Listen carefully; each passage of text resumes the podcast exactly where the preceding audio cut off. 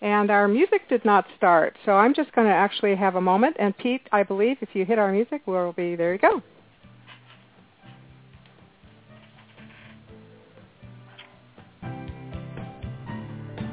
Welcome to the Radiant Design Living Show. This is a show about beauty, faith, and abundance, and a new paradigm to experience magic in everyday living. I have to laugh because we're having magic and mayhem in our opening. welcome, welcome. it is it is June 19th, and and we're going to act like that just did not happen because it's all good. I am Deborah Brown, the co-host of your show, the Radiant Design Living Show, and my co-host is my wonderful friend Donna Bell. Welcome. Hi, everybody. It's good to be here.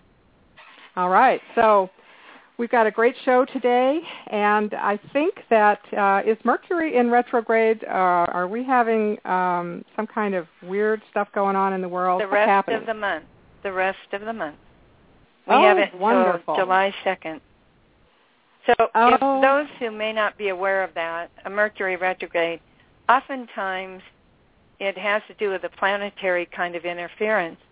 So if you find that your technology is going down or certain things are not connecting, even if it's not technology, um, there are many in the world that recognize that, uh, relate to that as a Mercury retrograde. So it can be a story, but it's interesting the way it keeps repeating you know, in these effects that occur. And of course, we just had the solar flares on February, on um, sorry, Friday the 13th. So there were some people that were affected by that. So welcome to our world of today. well, well, I think it's okay to have a solar flare every now and then. Um, as a woman in uh, of a certain age, I feel like sometimes I have my own solar flares, if you know what I mean. Not really. Yes, I've, and it's I've been not very even lucky. menopause. it's not even menopause. exactly. All right. So the um, the topic of the day, if I'm not mistaken, has to do with telling the truth in your closet. What does that have to do with being happy and successful? And also, what does cleaning your closet have to do with world peace? Now, you're going to have to take the take the lead on this because all of that sounds like it's not in my wheelhouse. I've got the worst mess in my closet right now, so this will be good for me to listen to you. All right, very good. Well, and I'll gradually lead you into what I mean by the conversation of having to do with world peace. So when you think about it, so one of my clients recently, this is this is the quip that was given to me. What do you mean? I have to get rid of 67 empty boxes, 133 shopping bags, 219 plastic sacks of all sizes. How can I part with these unread books? These unworn clothes and shoes that I never wear. This lamp, this lamp, I've kept it forever. I can't part with this lamp. These are empty vases. I use these bouquets sometimes. Uh, I received them years ago. You mean I really have to tell the truth? This is really hard. And what I ended up sharing with them, what I ended up being with them about was, you know, um, telling the truth about each item to begin with, which is what the person did. And until she got connected with how many pieces that she was hanging on to, there wasn't any um, real way of being able to tell what was taking up space in her environment and actually in her life. So as we worked with Jane and she got in touch with us, at first it's it's not easy. I just share that with all of you. Sometimes it can be a condition that we tolerate and we've been resigned to. And if you've been resigned to a certain condition in your closet or in your cupboard or walking into your kitchen the way that the dishes are always, you know, in the sink as soon as you clean up your kitchen, that can start to build up a resigned attitude of, oh well, it doesn't matter. It doesn't really mean that much. I I may as well just let it go. It's going to cause too much trouble.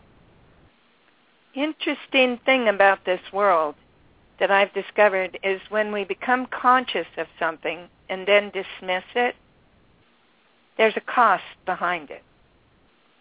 So what do you think that I'm saying by that, Deborah? What thought comes to your mind? Anything at all?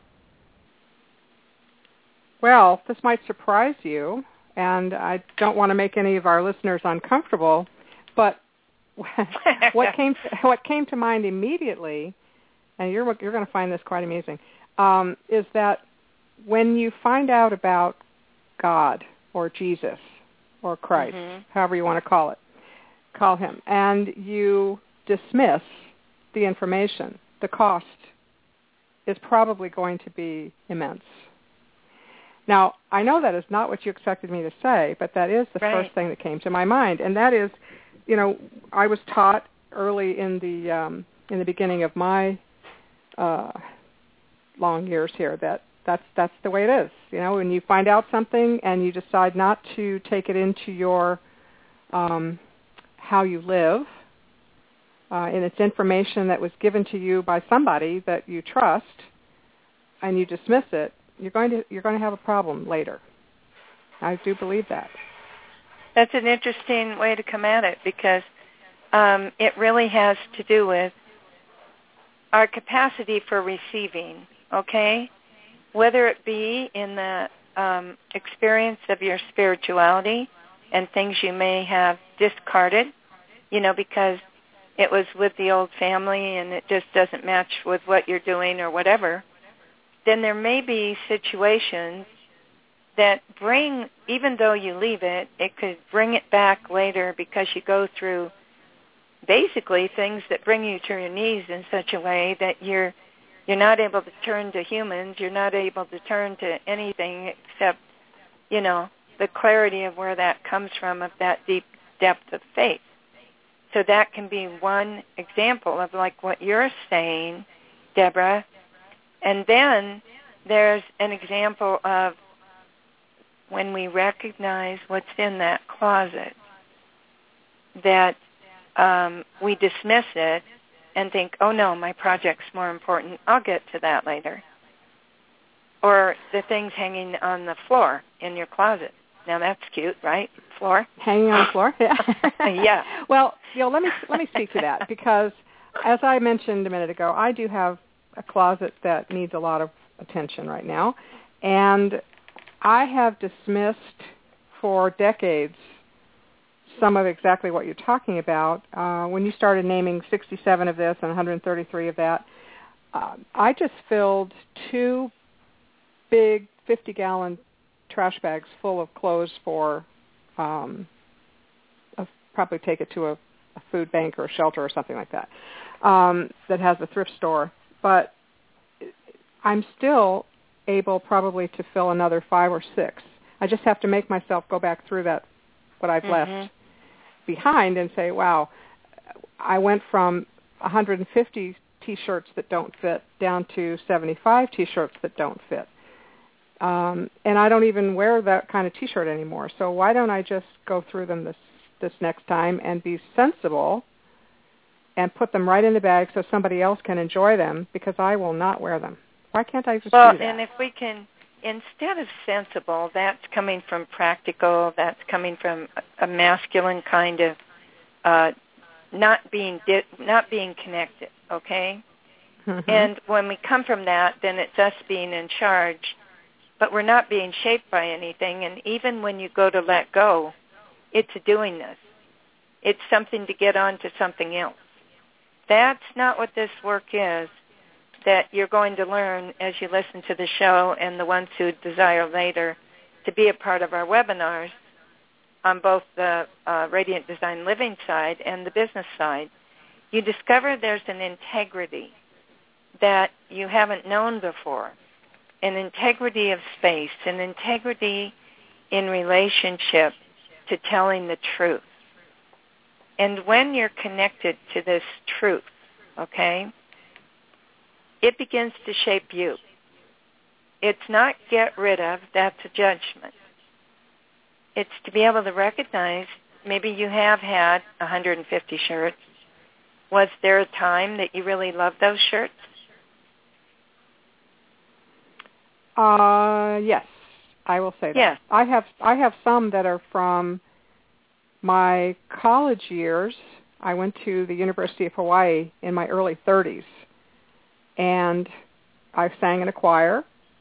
And the shirts that I have, some of them are from the um, when we would go and sing at the various events or whatever, and we had this, these shirts. And I am easily two sizes larger now. There's not a way mm-hmm. in the world that I'm putting on that shirt. But, when but I there's look something at it, so memorable for you uh huh, Pre- precisely. that you're So- attached to. That is correct. And that, unfortunately, I, I tend to have that across the board. I can make a story happen on anything. No, that's very good. So- if I can touch in on that, this is very Yeah. important.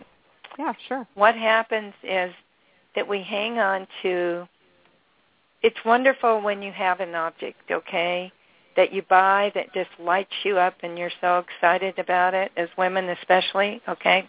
hmm And all of a sudden, this organizing fever comes over you. And you just want to um, rush around and uh, put everything else into an order to match what that experience is. That's wonderful. But the thing is, is that when you actually have things that do not allow for that kind of feeling, then there's an emotional baggage that gets connected to the things, and that's what you're talking about, the attachment. hmm Those attachments seem like they wouldn't matter, but unless we go into the layers, just as when we have events in our life that are kind of real traumatic, they force us to go into layers. And when we go through those layers, it's not something we necessarily desire to receive. But when we get through all the receiving of the emotion and the clear clarity and the receiving of what happens out of it, uh, you or I are in a different place. Behind all the 150 shirts is an attachment that you have a story, not a current story, but you're attached to a story. What do you think could happen as you release a story that's not given by where you are now? What could be available to you as you let go of these items that have this story that is so emotional you know, it's hard to even imagine letting, you know, being without them. Sure. No, I can see how that would be how you would work with people. That's that's an amazing, amazing way to try to sort feelings, baggage, um, all of that. I get that. And to not come from, I'm getting rid of, because I promise you that's a form of judgment. Sometimes we may feel that, and it's what really gives us the thrust to get it out the door. But at some time, it had a wonderful uh, design for you, more than likely. When you can accept and recognize the gift that it was, even if you had a relationship that you wanted to throw out the door, okay, hmm of a, a person in your life, instead of being so judgmental, you could release it out of the acknowledgement of what had been brought. And as we can address, as we can truly face into telling the truth in our physical environment, it doesn't mean you just clean out and, oh good, there's a spring cleaning. Next year we'll do our spring cleaning. And you keep doing the same thing.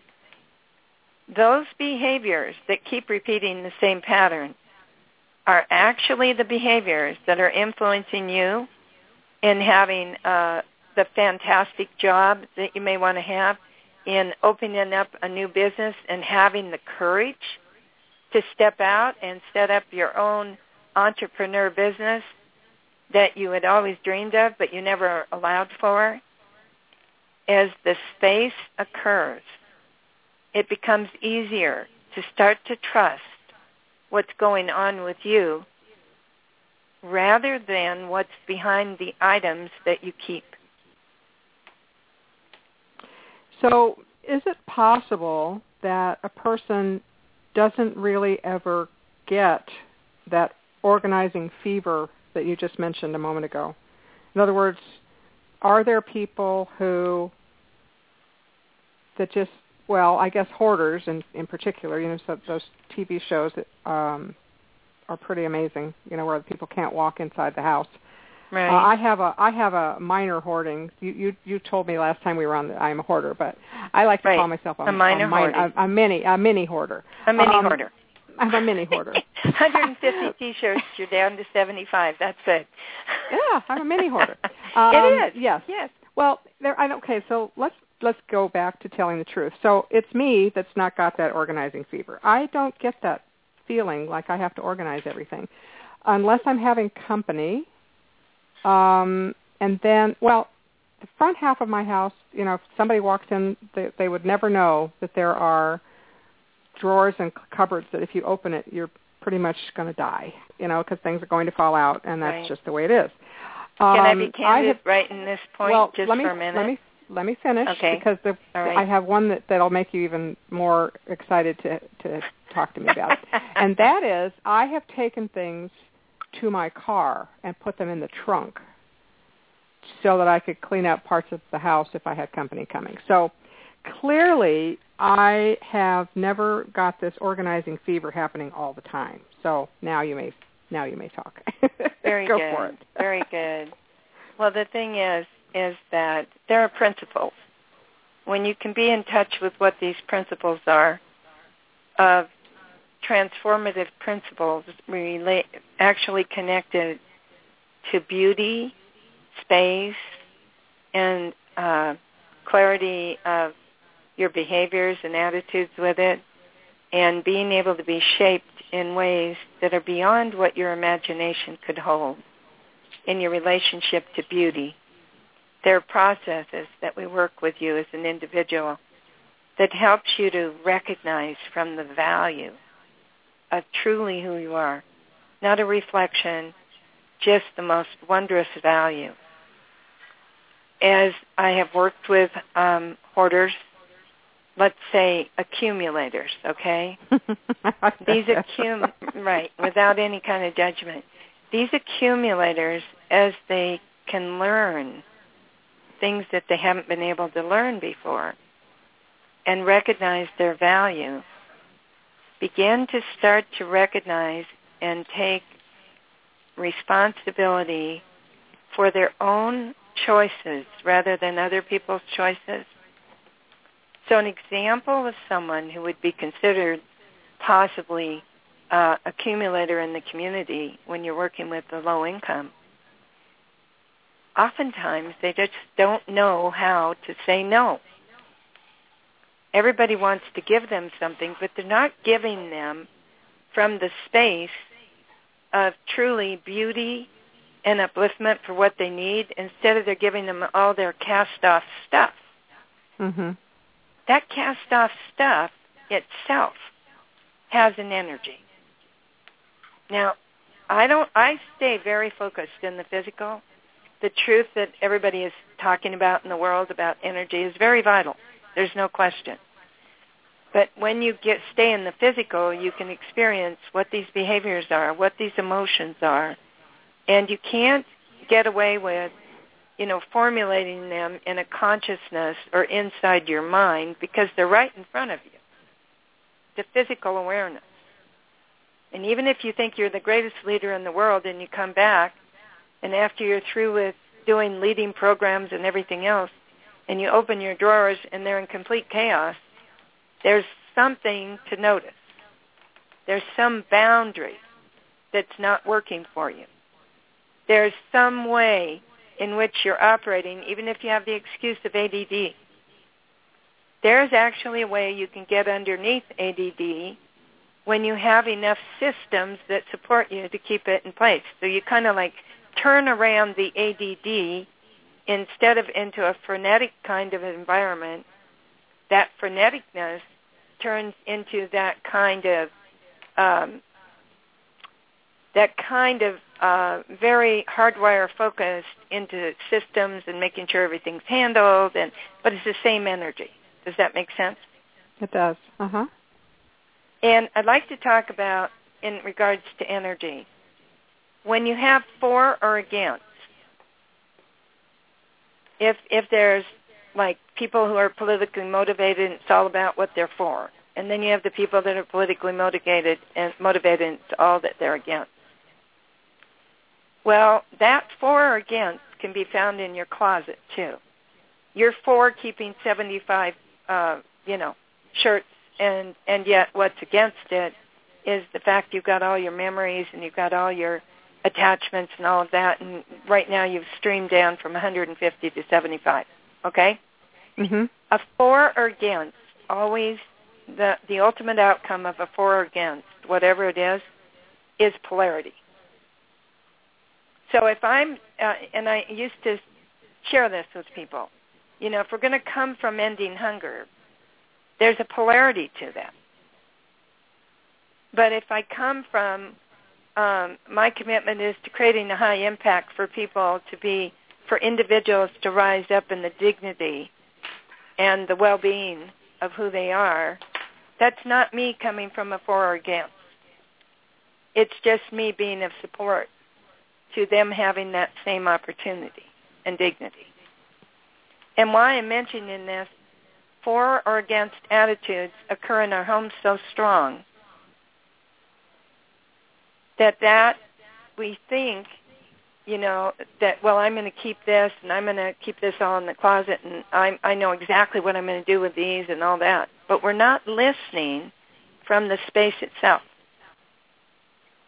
So in your closet now is this is this too woo woo for you or are you following me no I, I what i like is the for or against is polarity. I understand mm-hmm. that opposite ends of a spectrum. But what I think, and I'm going to say the opposite of it, but it's not really the opposite of polarity, but the other way to, the other paradigm or the, the other way to look at things might be intention. In other words, your mm-hmm. intention when you hope to have, um, make a difference in a community and, and really improve life for uh, for others, that's intention. Is that the mm-hmm. right word?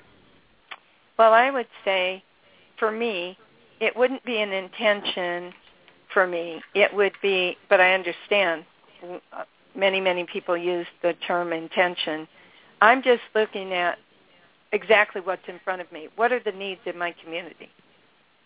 Where, what is it I have to give in an immediate way in relationship to my community? And I could see the conditions, and as I worked with people, the moment that they were introduced to these principles when I was working so much in the community, um, the average hoarder, the average accumulator, literally, as she was trained in the principles, or he, began to recognize they had a different opportunity of choice. And pretty soon, all of a sudden, out of connecting with their value, not the value of how they had the stories around every single thing, but a value in themselves coming from their relationship to beauty as this individual connected to that, and beauty is not just energy, it is a magnificent living world, okay? As this individual would connect to it, then what happened is they began to freely start to recognize, not us making them do anything. It's about your choice.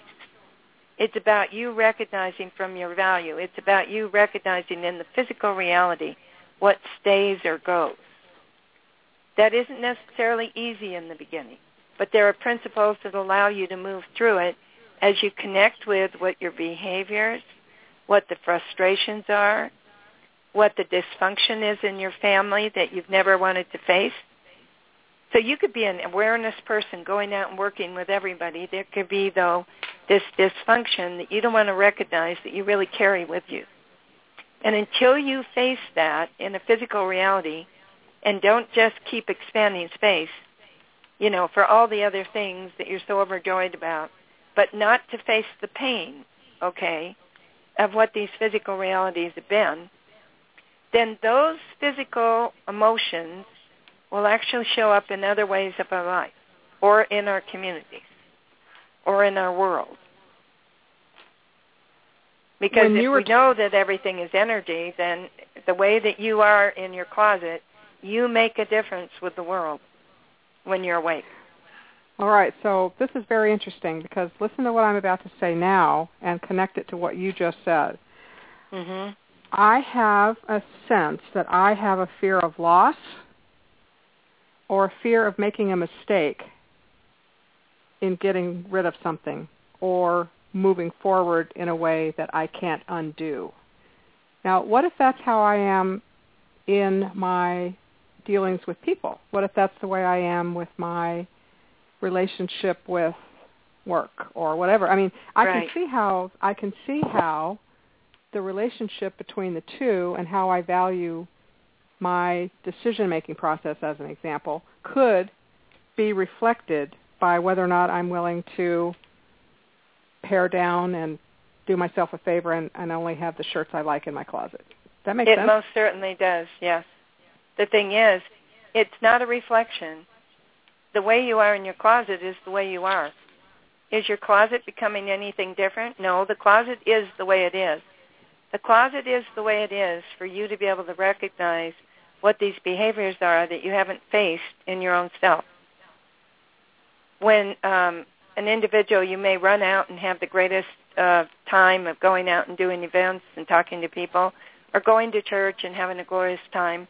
And then when you get home, you go back into the same space and you get distressed and you may feel upset and you may not even know why you're feeling upset before you come to the house.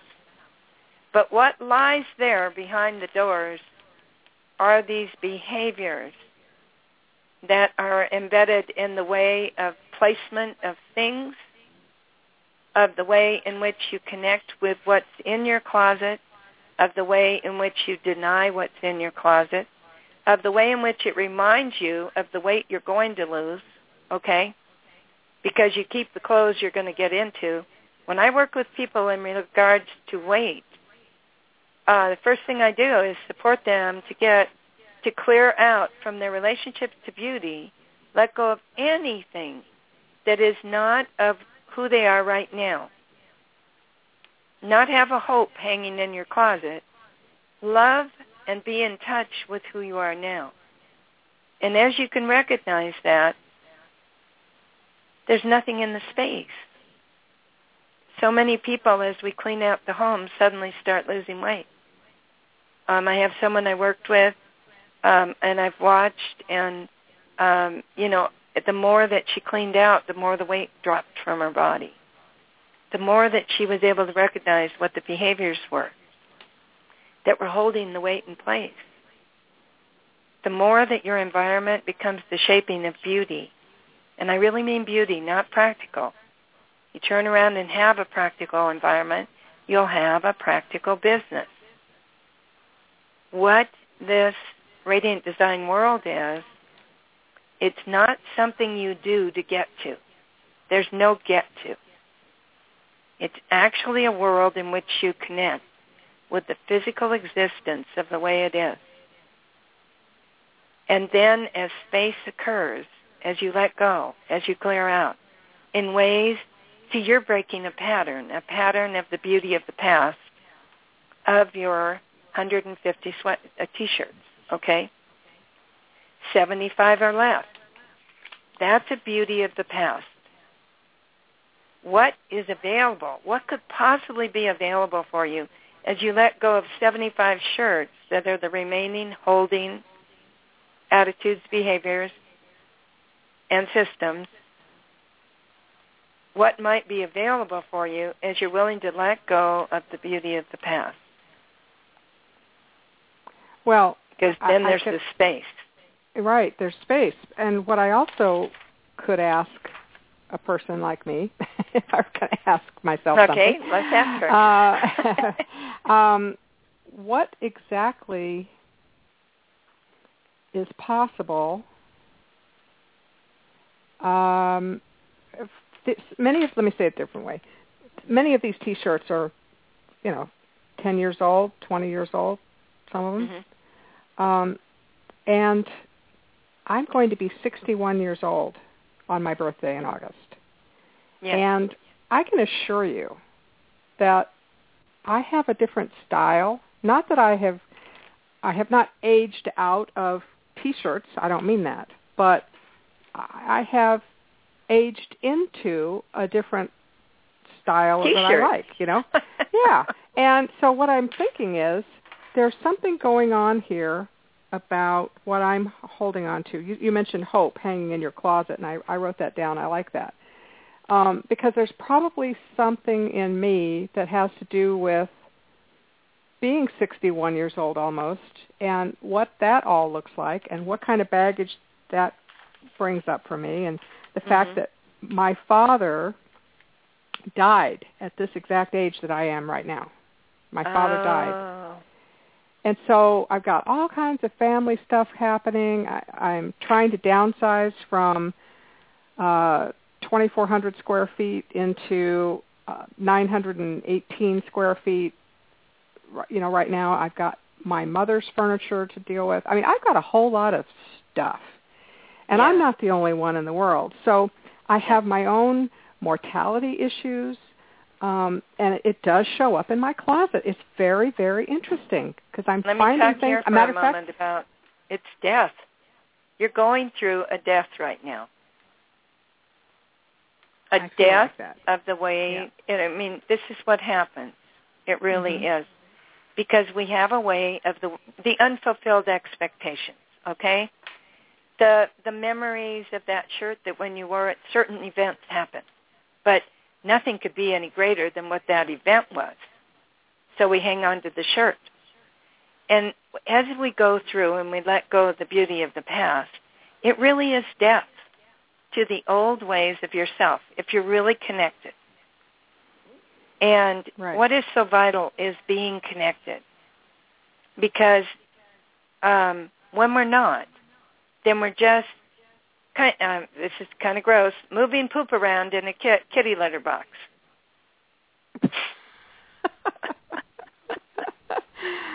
Uh, yes, I get that image. I've had a cat. Sorry about that, guys.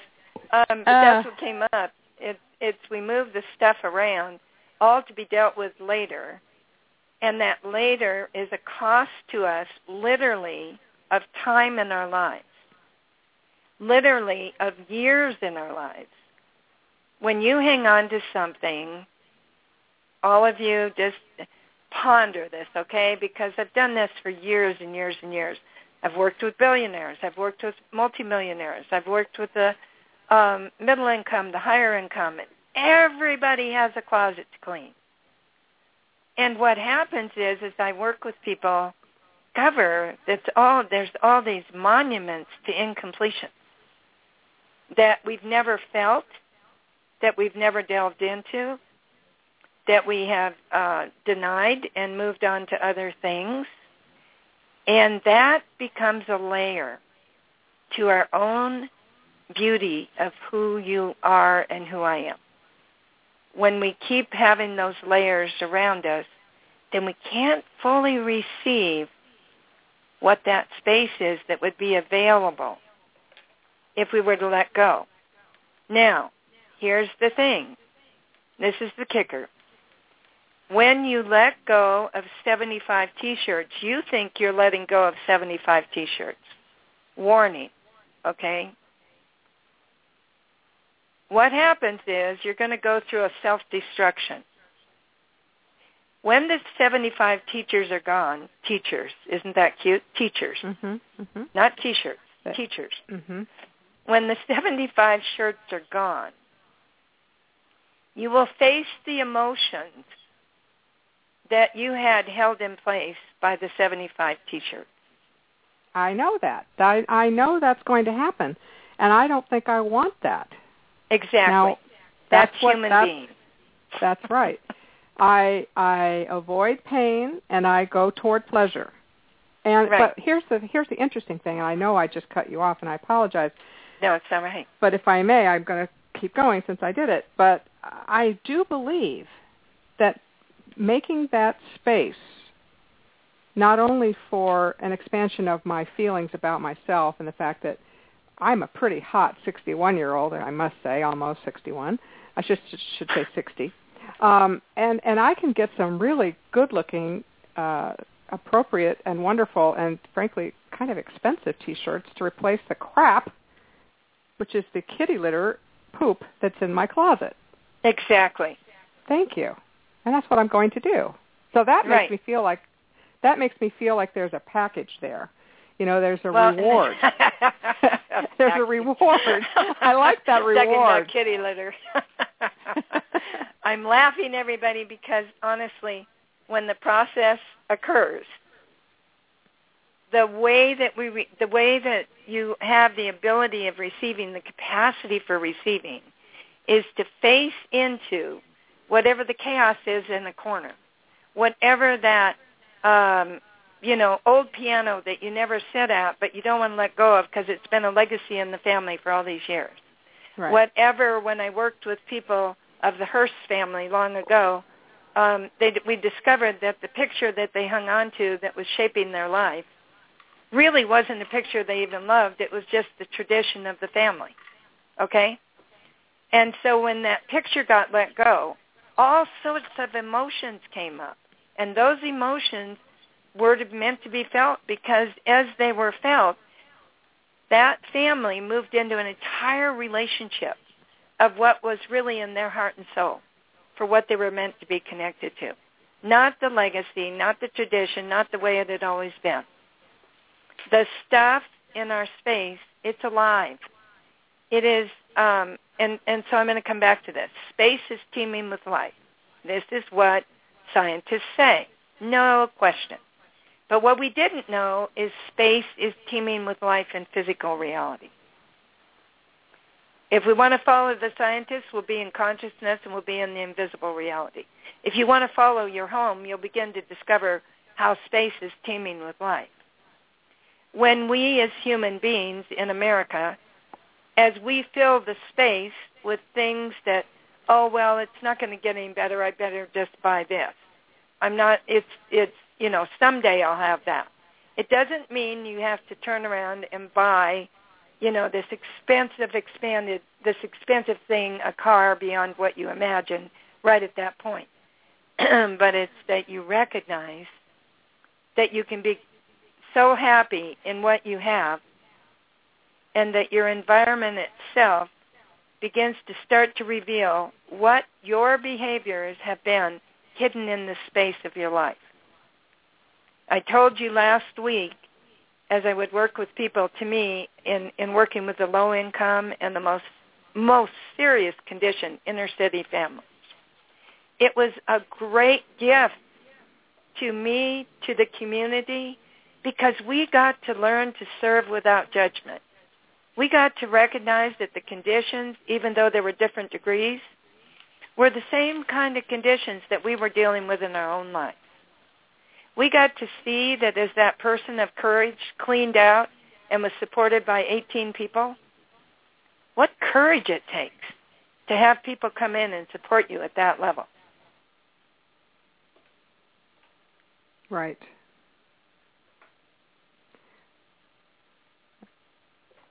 I'm reminded of a, a time when I lived in Oceanside, California, and a good friend of mine um, knew that I was having trouble with my whole closet thing. And it was literally a closet that was uh, probably 10 feet, 20 feet long. It was probably 20 feet long. It was in the garage. And it was cedar. And I had clothes in there that I had not worn for years. And I knew that she was, of all my good friends, she was the one that would be the nicest and sweetest and softest about the whole process. Because I knew that taking that closet from 20 feet down to 8, let's say, was going to be almost more than I could bear. And I already knew it. I was starting to hyperventilate. I mean, the whole idea of it. So my dear friend Susan came over and she said, okay, we're just going to go one piece at a time, and you know we'll we'll put it away in this in these white plastic bags so you don't even see it anymore, and that'll be that. So we worked together, and she'd pull out a piece, and I'd say, "Oh no, I love that." And she said, "I've seen that on you, Deborah. It's horrible." So then we we'd laugh, you know, and So we did it, and it was just hours and hours of what I thought was very painful. Well, the mistake that was made at the end of all of that, which was great, except that they left. My husband left me alone with the bags, and Susan left with the bags still in the house. So I went back into the bags and I pulled them open like when I could sort of tell what was what was in there. I would pull out the things that I didn't really want to give up. So I, I undid some of what we actually created. But my point is, it's not easy. It is horrible to do this and that is not a judgment. That's my feeling. It is just horrible. Are you still there? Hello? Donna?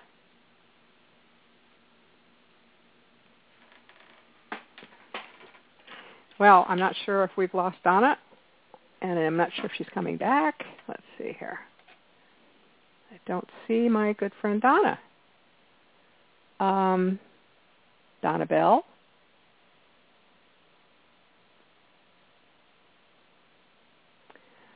All right, I am not sure what has happened, and I would definitely not try to finish the show by myself because she is the one that has the answers, and I am struggling with my own closet. So I tell you what I'm going to do. I am going to close this show, and we will pick it back up another time.